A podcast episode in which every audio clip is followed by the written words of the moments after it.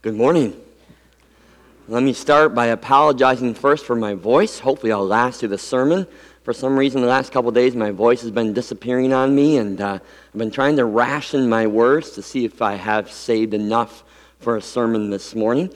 Um, I've had more tea with honey in it this morning than I, than I ever should, so hopefully, I can make it without having to take a three minute break this morning. But uh, we'll see how that all goes. So, this morning, we start a brand new series. We're starting a three week series on understanding God's perspective on our finances and on our, on our money.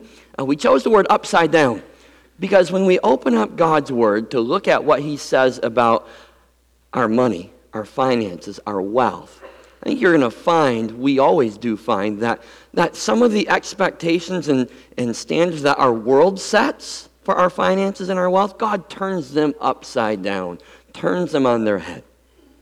But I think we're also going to find that some of the assumptions that we make about what God says about our money, when you really read what He has to say, some of the assumptions we live with, He turns upside down as well. And so I think we're going to be, uh, we're going to be surprised at what God has to say to us about our finances and about our money. Whenever there's a sermon series on money, always makes us as pastors a little bit nervous, probably makes you a little bit nervous sitting out there as well. So, a good place to start is with prayer. So, would you pray with me again? God, you know that uh, we don't like to talk about our finances publicly, and it makes us uncomfortable. And honestly, sometimes we choose not to want to hear what you have to say because we like what we're doing and we want to be in control. And so, Father, we realize that as we begin this, this series on finances, that there's going to be some resistance, that Satan would love us to plug our ears and to, and to close our hearts to what you have to say. But, Father, would you please just open up our minds and open up our hearts to at least consider what you have to say? And not only to let it come into our ears, but let it maybe shape our lives. Give us the courage, Father, to allow you to transform even this part of our life. In Jesus' name we pray. Amen. Well, $1.5 billion was the Powerball jackpot that just got won, what, a week and a half, two weeks ago, right? Unless you were in another country, you knew what was going on. It was all over the news, right? It was kind of a, a craze there here in the U.S. for a little while, this, this growing jackpot that, that just became huger. You know, and what three three winners for the 1.5 billion? That means there were millions of losers as well right? In fact maybe you heard this on the news. There's a woman i think on the east coast who invested all of her money almost literally all of her money to buy lottery tickets sure that she's going to win the 1.5 billion. And of course when she joined the millions who lost she was left with nothing. And so she started her a gofundme page that you could help her recoup the money that she lost for them. And she had gained, some people were actually helping her, right? It wasn't a great thing, this 1.5 billion. This past week, one of the winners came forward. I don't know if you saw that, but they came forward to claim their share. They had to get split three ways. And so they got the big cardboard check that said $528.8 million that they got. Of course, that's before 40% taxes, so the poor folk only got 317 million. Feel kind of badly for them, don't you? You know, I, I, I haven't ever bought a lottery ticket. I still haven't ever bought one. But that didn't stop me well, a week and a half ago from sitting in my car while I was pumping gas at the gas station where they sell all the lottery tickets, right? And imagining what would happen if by some miracle I won without ever having bought a ticket. Wouldn't that be awesome? What would I do with $317 million? What would it be like to suddenly be rich? And the thought crossed my mind as I sat there, knowing I wasn't going to win. I already am rich. I may not be $317 million rich, but I am plenty rich. Because that's part of the problem that, that we have in our culture with our perspective on money. Right? There's, there's always somebody that we can look at who has more than us, right? There's always somebody who has a bigger house than us, or a newer car, or a larger salary. There's always somebody who takes nicer vacations than us more often than us. And we compare ourselves with those people who are, who are a step above us, and we convince ourselves that, that that is what it means to be rich. Right? That's what it means to be rich. And if I was like them, then I would be rich. Well, that, that kind of thinking leaves only one rich person in the world. Right now it's Bill Gates, right? Everybody can look up to him. Nobody's rich except for Bill Gates. We look up and we want to live the good life, don't we? We want to live that good life that someone else is living. And, and that reaching up always leaves us wanting, always leaves us, we would say, needing to have more. And it struck me the truth is, I am already rich, and so are you. Right? We need to start this three week series by, by turning our definition of rich upside down. We need to redefine what it means to be rich, and that will happen when we truly listen to, to God's very practical and challenging truth that he gives us about money. Take out your Bibles, turn to 1 Timothy chapter 6, page 1154, 1154 in the Bibles in front of you. God has this powerful way of, of turning our perspective on money upside down if we'll listen and if we'll learn. Right? So 1 Timothy chapter 6 is, is one of the key passages in Scripture that talks about finances and money. And it's one that that we especially need to hear often because it speaks specifically, it's specifically addressed to those who are rich. It's written to people like you and people like me. And it gives us two clear instructions that will reshape both our understanding of what it means to be rich and how we will use the wealth that God has given us in our lives. So start at, at verse 6 with me. 1 Timothy 6, starting at verse 6. We're just going to read that paragraph. We're going to read more later, so keep your Bibles open. But it says, Godliness with contentment is great gain. For we brought nothing into the world, and we can take nothing out of it. But if we have food and clothing, we will be content with that. People who want to get rich fall into temptation and a trap and into many foolish and harmful desires that plunge men into ruin and destruction. For the love of money is the root of all kinds of evil. Some people, eager for money, have wandered from the faith and have pierced themselves with many griefs. Hey, pause there for just a moment with me. The truth of, our reality, of our daily lives, is that you and I are daily being trained to want more. Right? That's the desire that our society around us is constantly cultivating in our minds and in our hearts, right? The advertisers on TV, on the radio, and whatever streaming system you use, they're in the business of convincing you that there is something more that you need. There's an upgrade that you should get. There's something bigger out there that you should have. Right? Just watch when Apple releases a, a, new iPhone, whatever generation they're coming up to, right? The rush to trade in a perfectly good phone for a new one with different bells and whistles, it's almost cult like, right? You got to upgrade. You got to get the best. You got to have the newest and the greatest. We're constantly being told to upgrade your phone, your house, your TV, your car, your computer, your gaming system, your wardrobe, your shoes, upgrade your vacation. We need to be aware of the messages that we are receiving. We need to recognize this culture of discontent that's being planted within us and that we're often thoughtlessly buying into and living into. Because into, into this culture of discontent, God drops a theological bomb that turns everything upside down. Right? It's, it's right there, verses 6, 7, and 8 that we just read. Right? Here's what, into this culture of discontent, God says, godliness with contentment is great gain.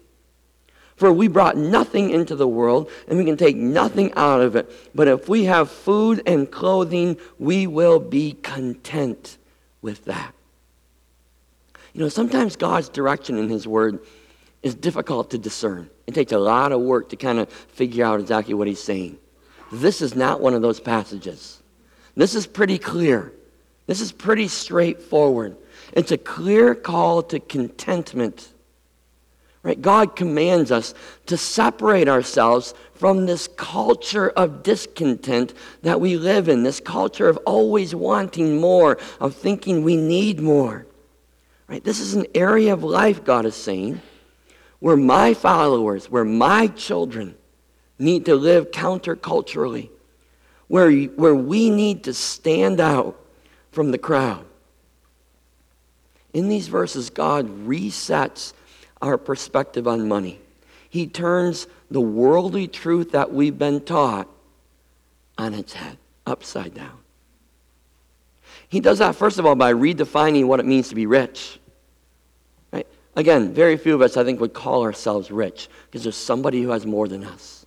A lot of people who have more than us. So we point the finger at them. They're rich, which means I'm not rich. Well, that's not the way it works in God's perspective. In God's perspective, He says anything more than food and clothing means that you're rich. Anything beyond the basics of life is riches. Right? We aren't, we all have these riches. We aren't sleeping on the streets. I doubt any of you slept in your car last night. We aren't scrounging for food in dumpsters. We aren't watching our children starve. We aren't drinking dirty water from a river or a puddle somewhere. And in this world, people are doing those things. That's not us. And when we start debating, you know, what those basics of life are, you know, what, what defines the basics, anything beyond the basics, we start debating that, it proves that we're rich. Right? When we start debating that, yeah, a new phone is a basic of life for me, or, or, or that spring break trip is a need. Or that new car, I really, it's a need, not a want. Then we know we bought into the world's definition of what it means to be rich and not God's definition.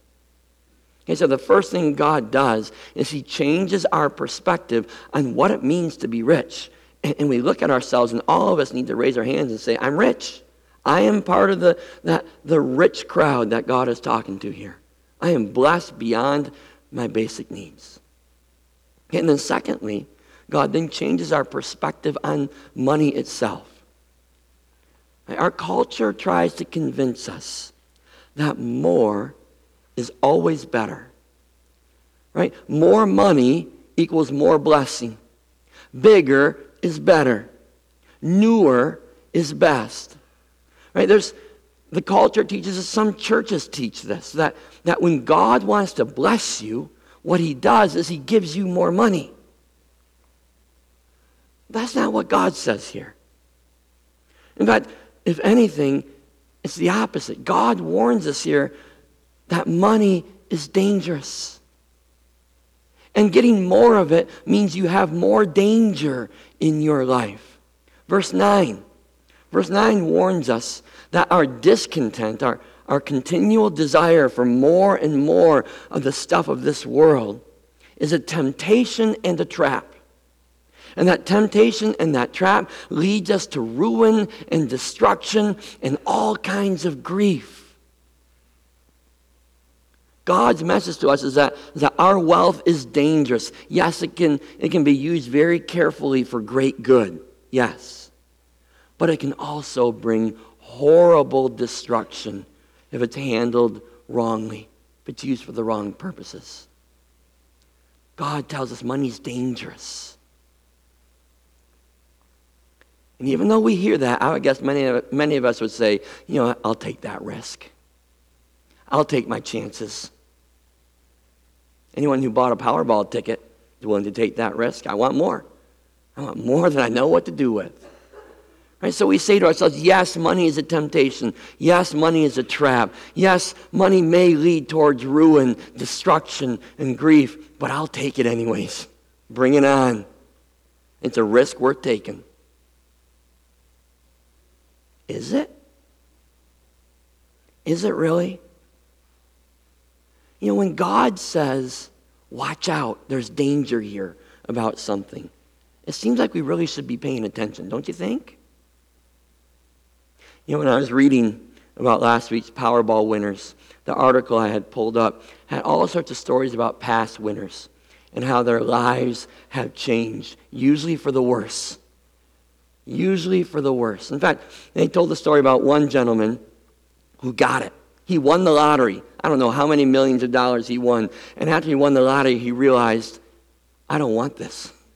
I don't want the grief that comes with the millions of dollars. I don't want the danger. And he tried, he tried to set up a trust fund so that he could give the ticket to the fund and have it give it all away and nobody ever know who he was and found out he couldn't do it. He had to go claim it. And he experienced a lot of the grief that he wanted to avoid. He didn't want to take the risk. I don't know if he's a Christian or not, but he was listening to God's warning. Watch out. This is dangerous stuff. Now, I doubt that many, I doubt any of us here are going to win the lottery.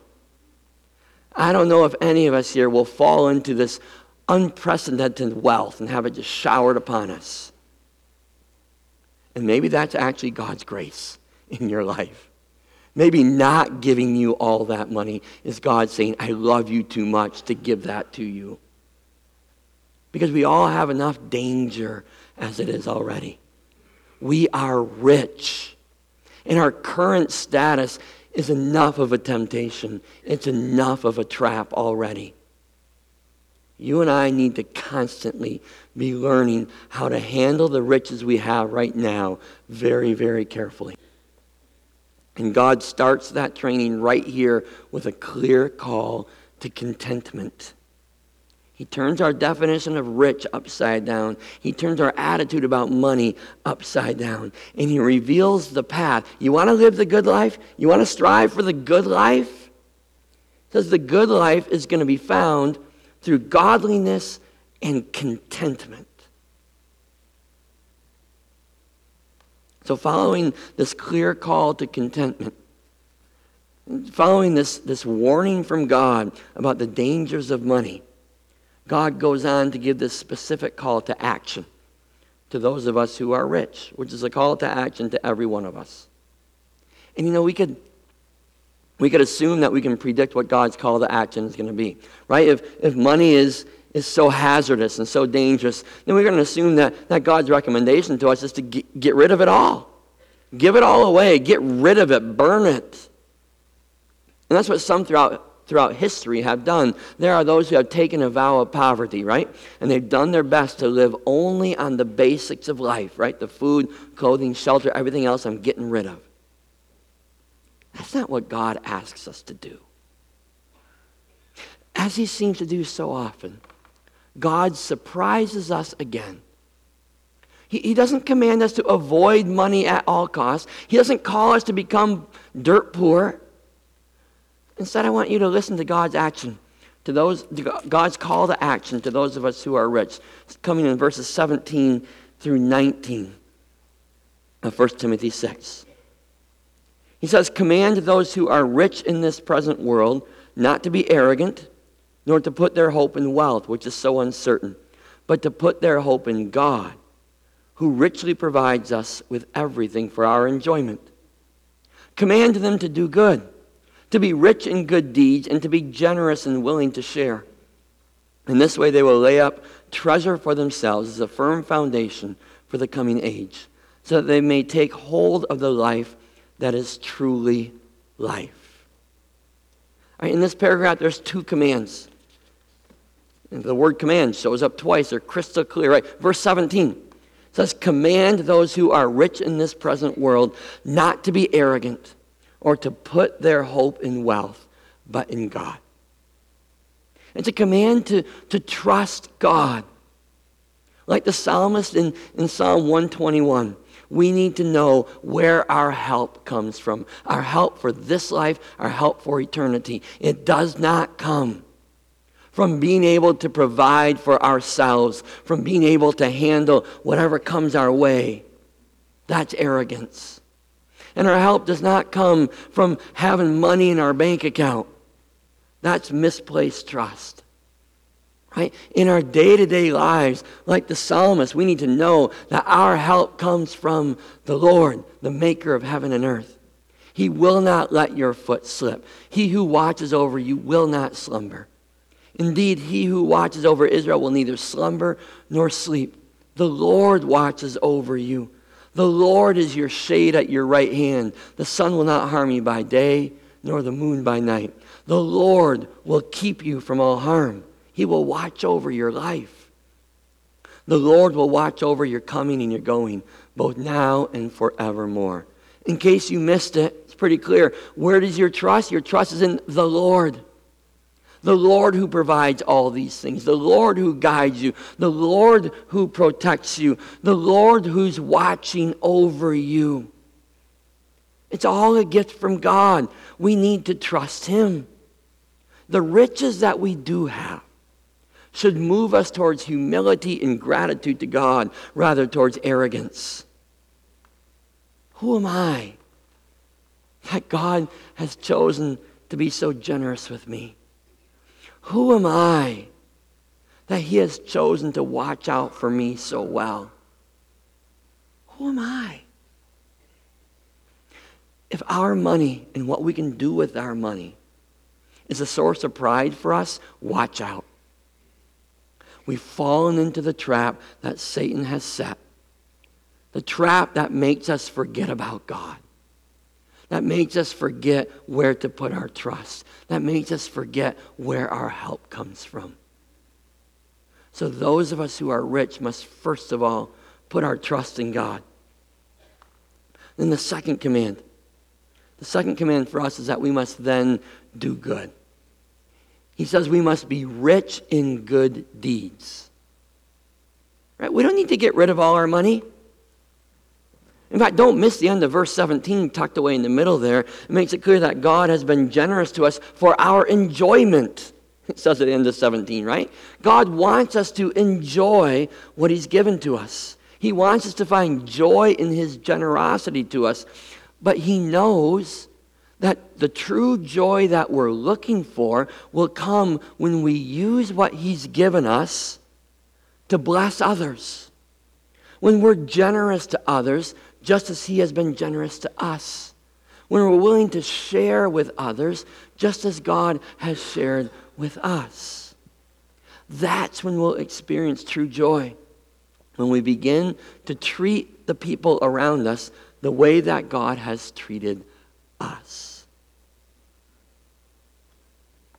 And that's just the opposite of what this society is telling us and what many, if not all of us, believe and how we live our lives. We live believing that true joy is found from getting more stuff. Right? We look for happiness in the next car, the next trip, the next shopping spree, the next toy. And we consistently miss out on the joy that God intends. Because the more we spend on ourselves, the less true joy and fulfillment we find. God knows that true joy is found in the next gift that's given. It's found in the next ministry that's funded. It's found in the next need that's met. True joy is found in the next life that's changed through our generosity by God. That's the privilege that God has given to us because He's been so generous with us. So don't miss it. Don't miss the joy that God intends for us. Don't miss God's upside down perspective on our money.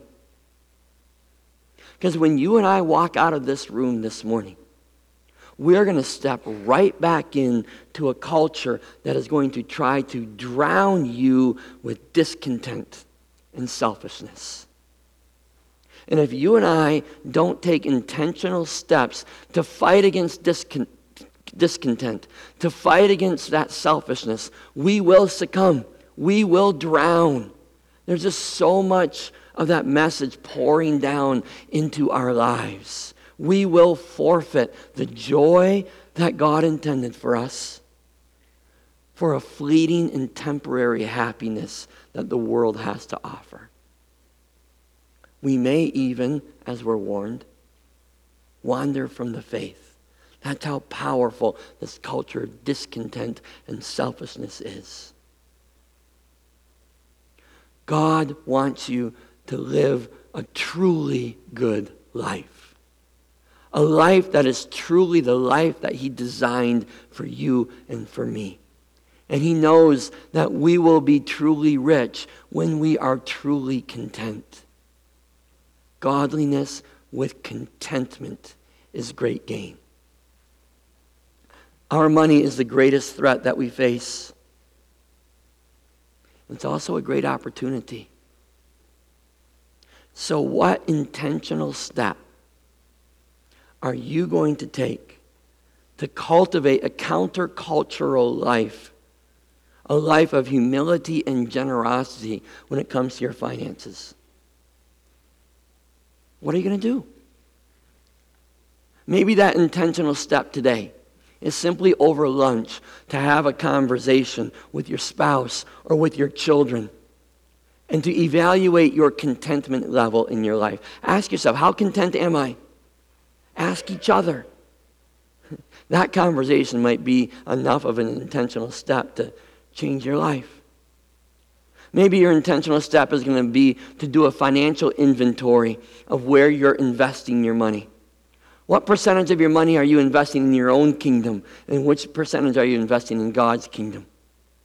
Are you tithing? Should you be? Is there a ministry or a missionary, maybe, that God has laid on your heart to support, but you said, No, I don't think I can? God asked you to, maybe you should. So do that financial inventory. Talk about it together. Maybe your intentional step is to simply try and remember the last time that you felt the blessing that comes from being rich in good deeds? When's the last time that you felt the overwhelming joy of giving yourself away for someone else?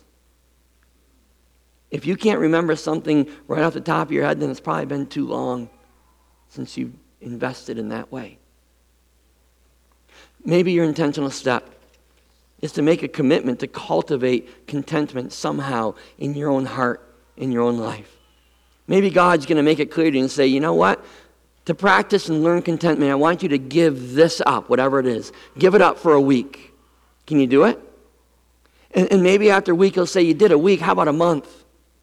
And after a month, maybe you'll say, You did it for a month, how about a year? And maybe you'll break yourself of that need to always want more and have more and you'll learn to be content.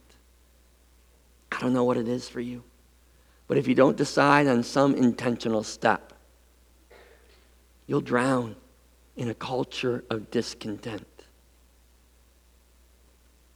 God has made us rich so that we might become more like Him, rich in good deeds.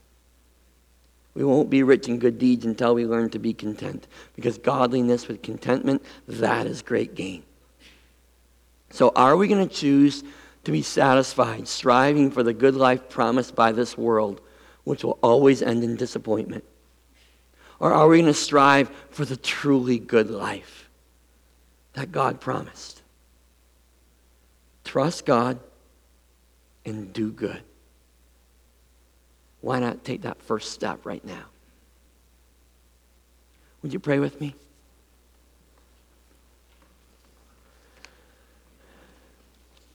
God, you know how much we love to trust ourselves. We want to be self sufficient. We want to be secure. And our money so often takes front stage in our lives and in our hearts and in our minds because that's where we find our security. That's where we find our stability. That's where we put our trust. Father, forgive us when we turn money into our God and our idol. Help us to realize, Father, that our trust must be placed in you.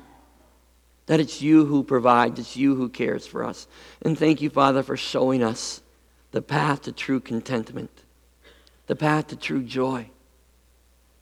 Give us the courage, each one of us, young and old, to take some first step today. Whatever that first step might be towards a life of contentment in you. Don't let us drown, Father, in this culture of discontent. But may we take that first step to becoming more like you.